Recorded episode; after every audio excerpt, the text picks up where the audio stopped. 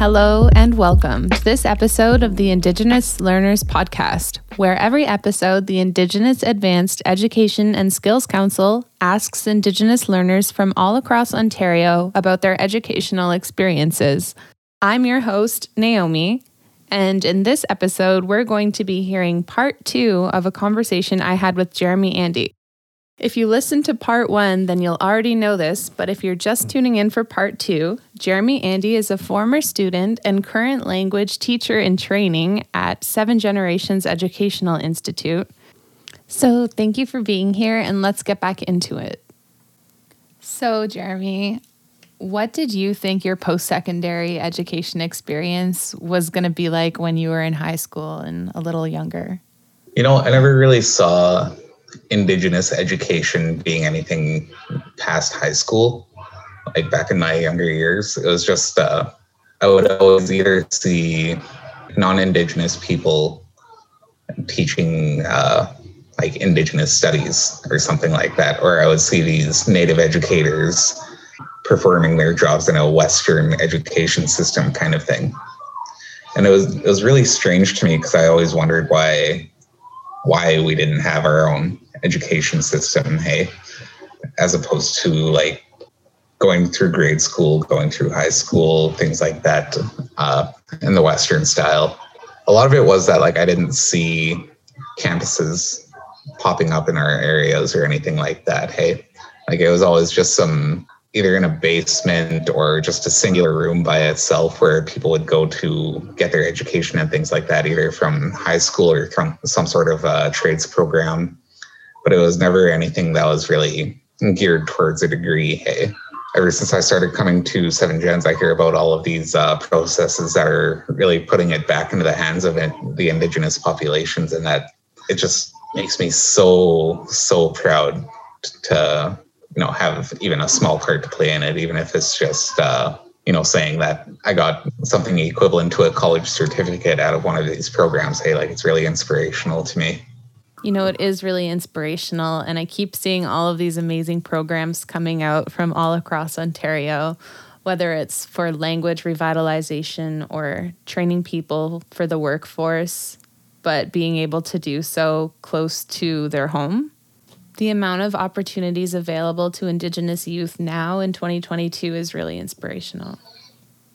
Yeah, like another thing that uh, kind of pops into my head is that um, I'm I'm pretty fortunate. Like my grandparents, my my mother, like they've all gone in pursuit of that higher education. Hey, it might not have been in uh, like an Indigenous education uh, institute, but they did go out and seek it. Because you can you can survive day to day. Like that's easy enough to do but to actually build a future for yourself generations to come your community and people as a whole.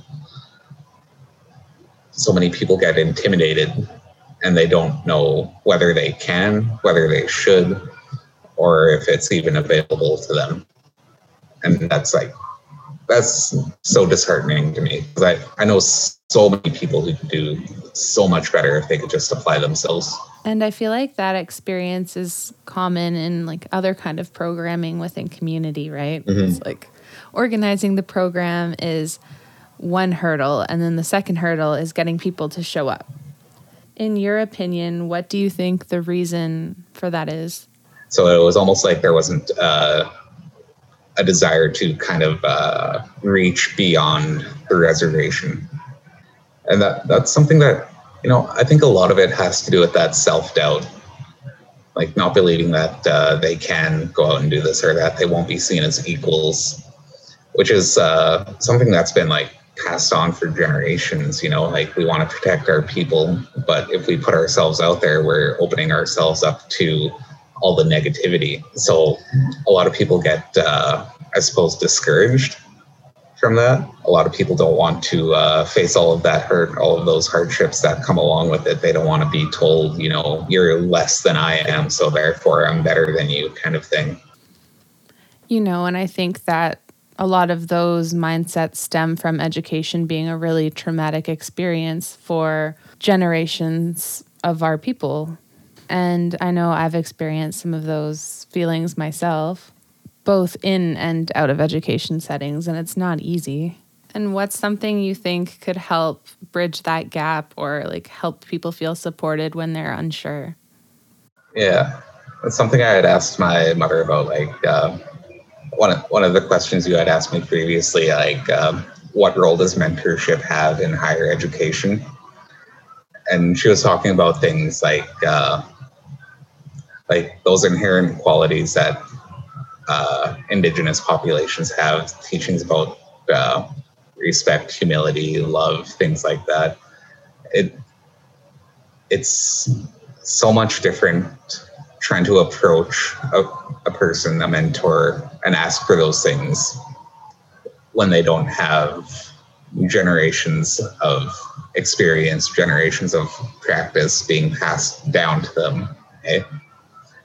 So I think that's uh, that would probably be important to include in those like uh, future programs, future future indigenous institutions and things. You know, it's a huge resource to know someone who speaks your language, especially when you're trying to learn yourself.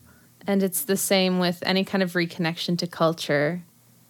It's incredibly hard to do when you don't know any elders, or maybe you haven't visited your home community in a decade or raised in the city. Like, there's so many different experiences out there.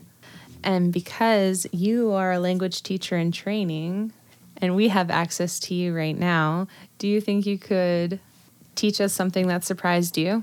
One thing I figured out about the language, uh, one of the one of the verb styles we call them VTAs, verb verb transitive animate. So like a living being is doing something to another living being, right? So one of those two two of those terms would be Anishinaabe Mo Tau, like speaking an indigenous language to him, or Bizendao, Bizendao, listening to him, right? Mm-hmm. And it's something that just clicked in my head randomly one day. But uh, Tau, T A W, that would be the vibrations from our vocal cords that uh, sound that sound going going from like whoever's speaking to like a second party person, right? But DAW, D A W, is when we hear a noise coming from that second or that third person coming to us and us hearing it. Hey, I'm just like, I, I don't know if that makes any sense but like it's uh, talking about how the direction of that sound is going back and forth between anybody, I suppose. Mm-hmm. Yeah. So like Anishinaabe Mo Tau, Naga Mo Tau, uh, Jaganashi Mo Tau. It's all about uh, your voice carrying over and having another person hear it. Whereas like uh, Bizendao, Noondao, that's that energy, that vibration in the airwaves coming from another person and impacting you. Mm-hmm. So, like those terms that I threw out there, that's more about like uh, what we are able to hear, I suppose. Talking about our voices uh, going back and forth between each other. Hey? Mm-hmm. Even some of our words for animals, insects, things like that. Hey, it's not just saying like that's a cat, you know, like Goshagains or Boujains. Those are words, different words for cats, right? But it's literally talking about what that animal is doing in its natural habitat. Hey, do, have you ever owned a cat? Yeah, I have. Yeah, so like, you know how like you open a can of wet food, that like that cat's gonna demolish it. Hey, then it's gonna look up at you like, it wants more. Hey, yeah. So gaja Gains literally translates to the little gluttonous one. Whereas uh, the other one, Boujains, you know how like a cat will come up to you when you get home after work and like start meowing at you. It's it literally translates to like the little greeter, like coming up to you, say, "Oh, you're home. Hello." The little gluttonous greeters. That's perfect. Uh, what's the translation for dog? A dog that would be animush, but I don't I don't quite know the uh, how that word was put together. One term that I like I just explained to my students the other day was the word for a spider. A spider. A subakeshi. A subakeshi. So a sub, that's talking about a net. A net, hey.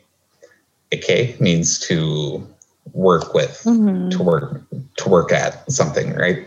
And that she at the end, that's mm-hmm. like saying a little one. So it literally translates to the little one who works with the nets.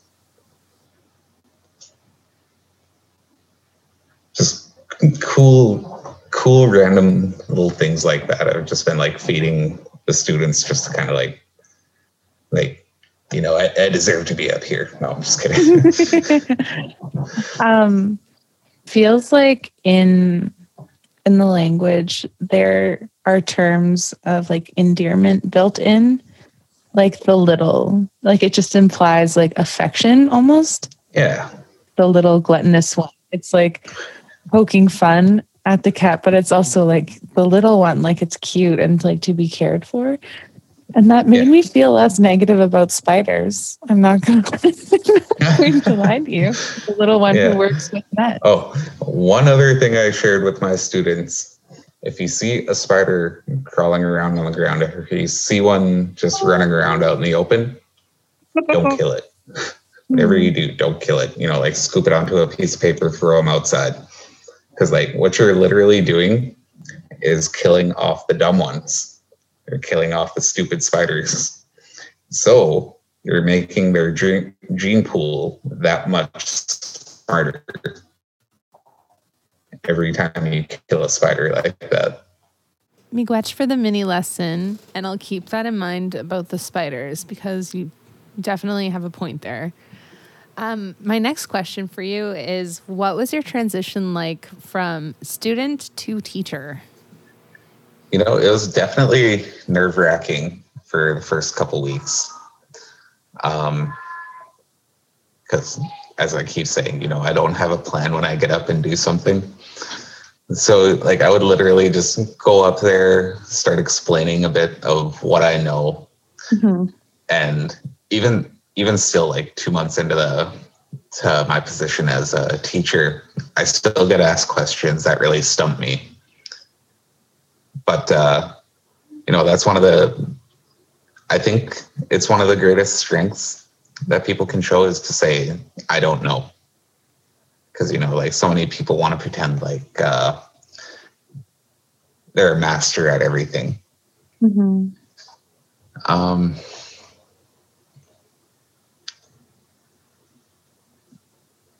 but yeah, you know, it's it's definitely been a good experience. I started getting more confidence day after day uh, just kind of throwing myself right into the fire, I suppose. And uh, yeah, you know, like as I keep yeah. going with it, the more I'm willing to share whatever it is we might be talking about, whether it's uh, cracking a joke with the students, whether it's uh, passing on little teachings. Um, that our people have, whether it's uh, you know trying to reassure students that they they are able to do this. They like one of the students had uh, mentioned to me before that uh, their circles that they're being told they shouldn't be here, that they're not smart enough to be here, that they can't do it, things like that, right? Mm-hmm. All all I tell this student is that we chose you for this program because we could see a passion. We can see that yearning. We can see all of the desire to not only learn the language, but to be a part of something bigger than the individual kind of thing, you know? Because mm-hmm. the more we build up these students, the more confidence that uh, they gain, the more of that they're going to bring back to their community. And that's, that to me is like so profound being able to not only raise individuals, but to raise up families, to raise up communities, to raise up Anishinaabe as a whole. Not just Anishinaabe. Because again, like if there something that uh, my mentor still teaches me is that if there's an us, then there's a them.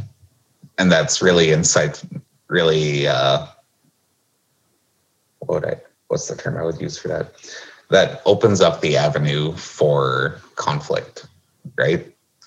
Because if you're doing something that way and we do something this way, then you're wrong and I'm right, kind of thing, right? We we try to steer away from that as much as we mm-hmm. possibly can, because you know we're all just individuals trying to live our best life, trying to create that better future for the generations down the line, kind of thing. And yeah, I just it's really humbling to be part of this experience because I realize um, you can see so many different skills in other people that you can aspire to, and at the same time, you want to you want to nurture and help those skills grow in each of these individuals. And yeah, I, I just feel really honored, really, really blessed, really. Uh, I don't want to say like a weight on my shoulders, but knowing that I have a hand in being responsible to help lift all of these people, it, it's just so humbling. And uh, Gigawabaman. This episode was brought to you by the Indigenous Advanced Education and Skills Council. To learn more about IAESC, please visit their Facebook page at the Indigenous Advanced Education and Skills Council or their website at iaesc.ca. I'm Naomi, coming to you from unceded Algonquin territory. Talk to you soon.